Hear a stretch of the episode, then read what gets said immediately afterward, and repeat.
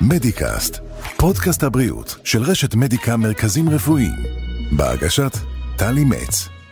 שיחות עומק עם הרופאים המובילים בישראל, על רפואה, סיפורים אישיים ומה שביניהם.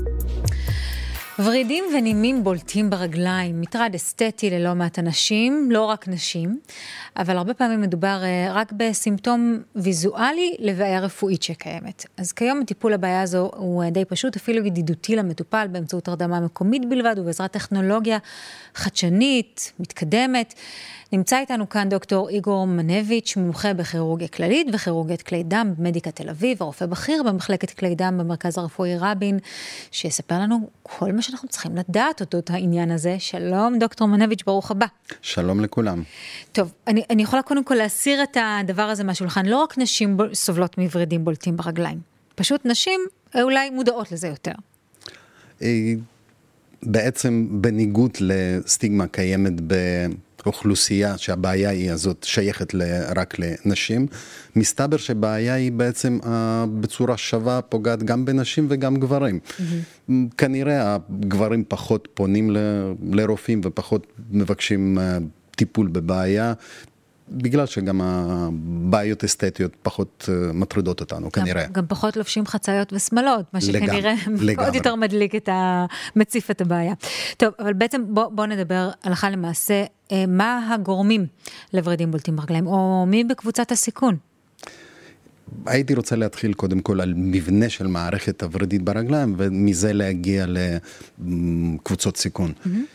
בעצם המבנה שלנו, של מערכת הוורידית ברגליים, הוא מיוחד, בגלל שאנחנו הולכים על שניים. Mm-hmm. הדבר הזה הוא לא משותף למשל לחיות.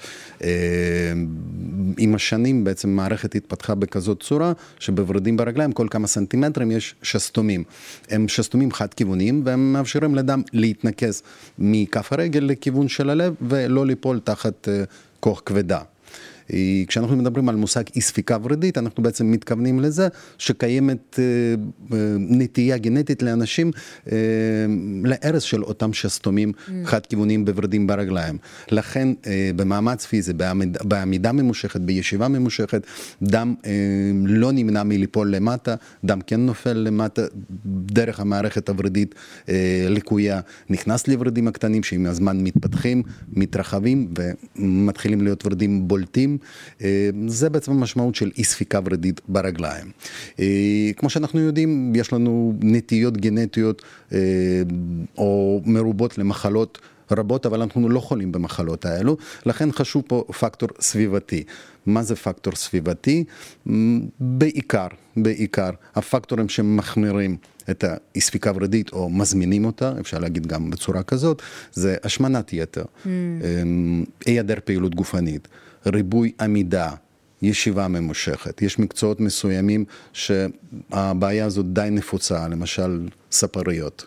שעומדות הרבה על הרגליים. לגמרי, כן. לגמרי, לגמרי ככה. אמ, הריונות רבים, אמ, אה, חשיפה לחום קיצוני שמרחיב את הוורידים שהם mm. במילא מורחבים, אה, ו... אמ,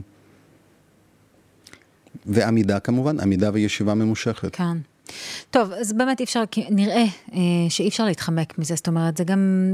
אה, נראה מסוג הדברים האלה שבכל מקרה יתפסו אותך, וכמו שאמרת לי קודם, מותר לי לגלות, מעט, מעטים המאושרים שלא יחוו את הדבר הזה. מתי זה הופך לבעיה ממשית? מתי זה אולי אפילו גורם לאיזשהו, לא יודעת מה, סיכון עבור אותו אדם? אם לקחת אה, קצה, אה, של המחלה, זה כמובן היווצרות של הפצעים ברגליים, זה כמובן מאוד מאוד אה, אופייני למחלה מאוד אה, אה, משמעותית של אי ספיקה ורידית ברגליים. רוב רובם סובלים מהבעיות, שהבעיות האלו הן די, אפשר להגיד ככה, בינוניות, זה נפיחות ברגליים, זה קצת כאבים ברגליים שמחמירים בהם. כמו כזה. כן, קצת, קצת אה, אנשים לפעמים מתארים איזה זרמים ברגליים, אה, תחושת כובד ברגליים. חום ברגליים, תחושת עייפות ברגליים, צורך בלהרים רגליים. אה, צריך גם לציין שבזמן, בעונות החמות, זה הרבה פעמים הבעיה מחמירה ואצל נשים גם סביב המחזור. אנחנו מדברים כשכלי הדם אה, בעצם אה, יוצאים מאיזון, נגיד את זה ככה. אפשר להגיד כן. ככה. זה, אגב, אנחנו מדברים על רגליים, אנחנו מדברים על אזור הברכיים, באזור אה, האחורי של הברך, או גם בכפות הרגליים, או שזה לא משנה גם וגם? הוורידים, מערכת הוורידית אה, ברגליים היא בנויה משני מערכות גדולות, מערכת עמוקה ומערכת שטחית. Mm-hmm. מערכת עמוקה לרוב היא תקינה, ובעצם הנושא של השיחה שלנו, כמו שאני כן. מבין, זה מערכת ורידית שטחית, שהיא בעצם גורמת לבעיות. המערכת ורידית שטחית היא בנויה משני הוורידים הגדולים ברגל, זה ורידים שנקראים וריד צפן הגדולה, וריד צפן הקטנה. אה, שניים הם מתחילים מכף הרגל ובעצם מנגזים את הדם, אחד מהם שזה וריד צפן הקטנה מאחורי הברך למערכת ורידית עמוקה, כן. והווריד השני שנקרא וריד צפן הגדולה מנקז את הדם במבצע. זאת אומרת, mm. אה, אפשר להגיד ככה שכל אזור הרגל הוא חשוף לבעיה. בואו נדבר על טיפולים. אה, אני פחות רוצה שנתרכז במה שהיה עד כה, אלא יותר במה שכיום לרפואה יש להציע, כדי לטפל בבעיה הזו. אה, לבעיה הזאת, אם אנחנו מדברים על הטיפולים שהם טיפולים על רקע של אי ספיקה של ורדי אספנה, למה אני אומר את זה? כי לא תמיד יש אי ספיקה של ורדי אספנה, זאת אומרת כמו לכל מחלה, יש את השלבי התפתחות של המחלה. מההתחלה ההיבטים הם אסתטיים, ובהמשך כשמתחילים להיות ורדים בולטים מאוד ברגליים, בצקות ברגליים, הבעיה מתחילה להיות כבר, אפשר לקרוא לזה רפואית. כן. אה, כשאנחנו מנסים לטפל באי ספיקה ורידית ברגליים, אנחנו לא מתקנים אותה, אנחנו פשוט מנטרלים אותה ולא מאפשרים לדם ליפול דרך אותה מערכת ורידית שהיא בלתי ספיקה. אה, שאלה שכיחה מאוד והגיונית לפי דעתי, אז איך אה, דוקטור דם יתנקז מהרגל אם אנחנו ננטרל את המערכת? אז מערכת ורידית עמוקה היא הכי חשובה והיא לוקחת על עצמה mm. תפקיד. אה, מזה כנראה נובע גם הפרדוקס מסוים כשאנחנו מטפלים בוורידים ברגליים, ברגע שאנחנו מנטרלים את המערכת הוורידית שטחית, יש עומס מסוים על מערכת ורידית עמוקה, וכנראה זה אחד מהגורמים של הישנות המחלה. אוקיי. Okay. כולם אה, יכולים לזכות בטיפול בבעיה, או שיש כאלה שהם יוצאי דופן ובאמת אה, צריכים פשוט לחיות עם זה כמו שזה? בימינו אנו אנחנו יודעים שהרפואה היא מאוד התקדמה, וכמובן אפשר להתאים טיפול לכל בן אדם לפי המצב הבריאותי שלו, גיל, ניידות, ממש כך. אוקיי. בוא נדבר על שיטת אה, VenaSeal. מה היא אומרת ומה בעצם היא עושה? שיטת ה VenaSeal זה אחת מהשיטות אמ, של ניטרול הווריד בלי הוצאה שלו מהגוף. Mm-hmm. ניתוחים הראשונים בעצם היו אמ, מבוססים על אה, ניתוח, שבמהלך הניתוח היינו עושים stripping, ועכשיו עדיין עושים, אבל זה, זה שיטת הטיפול ישנה יותר, כששולפים פשוט את הוורידים מהגוף. הפעולה מסכים איתך. נשמע לא משהו. נשמע כואב. כן, מאוד. אה, ולאט לאט התפתחו שיטות של מיני פולשניות, מיני טראומטיות. יש שיטה גדולה של הטיפולים שהם נקראים אבלציה טרמית של הווריד, שבמהלך הניתוח, בעצם בהרדמה מקומית רופא מחדיר סיב לתוך הווריד ומפעיל את הסיב. שהקצה של הסיב, לא משנה איזה סוג של הסיב, או זה סיב של גלי רדיו, או סיב של לייזר, הסיב הזה מתחמם ומחמם את הווריד, והורס את הווריד אה, מבפנים, בלי שאנחנו מוציאים אותו מהגוף. Mm-hmm. אה, ועם הזמן התפתחה שיטה עוד יותר מיני פולשנית ומיני טראומטית, אה, שיטת ונסיל.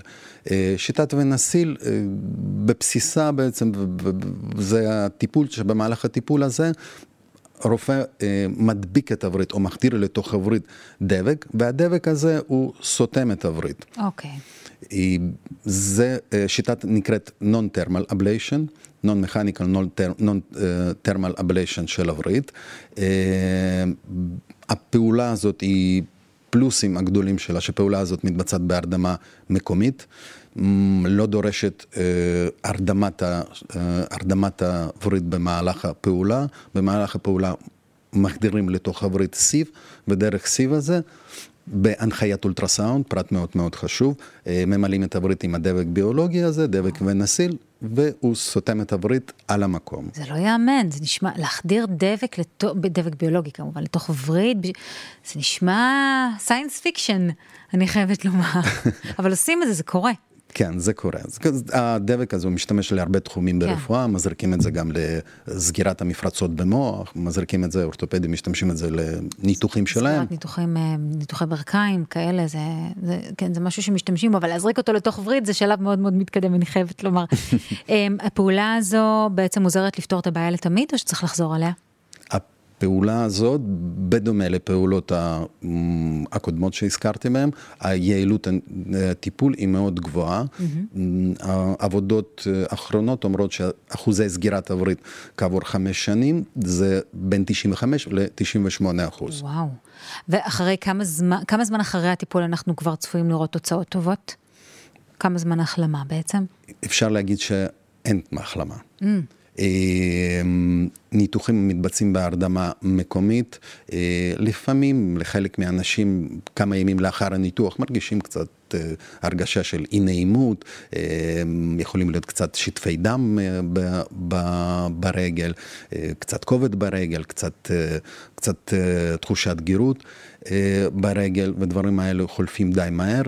אפשר למחרת לחזור לפעילות גופנית רגילה. למחרת? למחרת. וואו. ולרוב לא צריך גם לאחר ניתוח להשתמש בגרב אלסטית, שזה מאוד אה, אה, אהוב על ידי מטופלים כן. כמובן. וזה פתרון שכולם יכולים להשתמש בו? מי שסובל מה, מהבעיה הזו? או שיש כאלה שאסור להם, או שיש איזושהי מניעה לטפל בהם ככה? הוונסיל זה הדבק הרפואי שהוא בעצם איסטקריל, ציאנו אקרילט יש בתוך הדבק הזה, אז אנשים שקיימת אצלהם אלרגיה mm. לציאנו אקרילט או לדבקים, אסור להם לבצע את הניתוח. איך אנחנו יודעים? זה בדרך כלל... אה, הדבק הזה נמצא למשל בבניית ציפורניים, mm. אה, בהדבקת הריסים, אה, בפלסטרים רפואיים רגילים. אנשים שידועים שיש להם אלרגיה, אז כמובן ניתוח הזה לא מומלץ לבצע אותו. בנוסף לכך, בכל מקרה, אפילו אם לבן אדם אין אלרגיה להסתקריל או לאקריל, אה, בין 6 ל-11 אחוז מהמקרים אנחנו רואים לאחר הניתוח תגובות אלרגיות קלות מאוד שחולפות תוך כמה ימים. אה, שיטה הזאת מיועדת רק, בגדול, רק לוורידי ספנה, זאת, זאת אומרת, אני מנסה להגיד, זה לא מיועד לוורידים בולטים שנמצאים על פני השטח של הרגל. Mm-hmm. כי עבודת השיטה של, אה, עבודת, שיטת עבודה של הוונסיל זה סגירת הווריד, זאת אומרת, אם במקרה אנחנו נזריק את הווריד, את הדבק לווריד שטחי ראוי לעין, אז וריד ייחסם, זה נכון, אבל הוא גם יישאר בולט ולא יפה אסתטי. כן. תשמע, מדהים. יש פתרון, והוא ממש טוב, ככה זה נשמע. דוקטור איגור מנביץ', אה, אני ממש מודה לך שבאת אלינו, ותודה שחשפת בפנינו את השיטה הזו, שיטת הבן אסיל. יש מה לעשות בשורה התחתונה. יש, רצוי להתייעץ, מי שיכול, זכה באיזשהו מקום. נשמח לעזור. תודה, תודה רבה לך שבאת אלינו, תודה. בבקשה להתראות. מדיקאסט, פודקאסט הבריאות של רשת מדיקה מרכזים רפואיים, בהגשת טלי מצ. שיחות עומק עם הרופאים המובילים בישראל, על רפואה, סיפורים אישיים ומה שביניהם.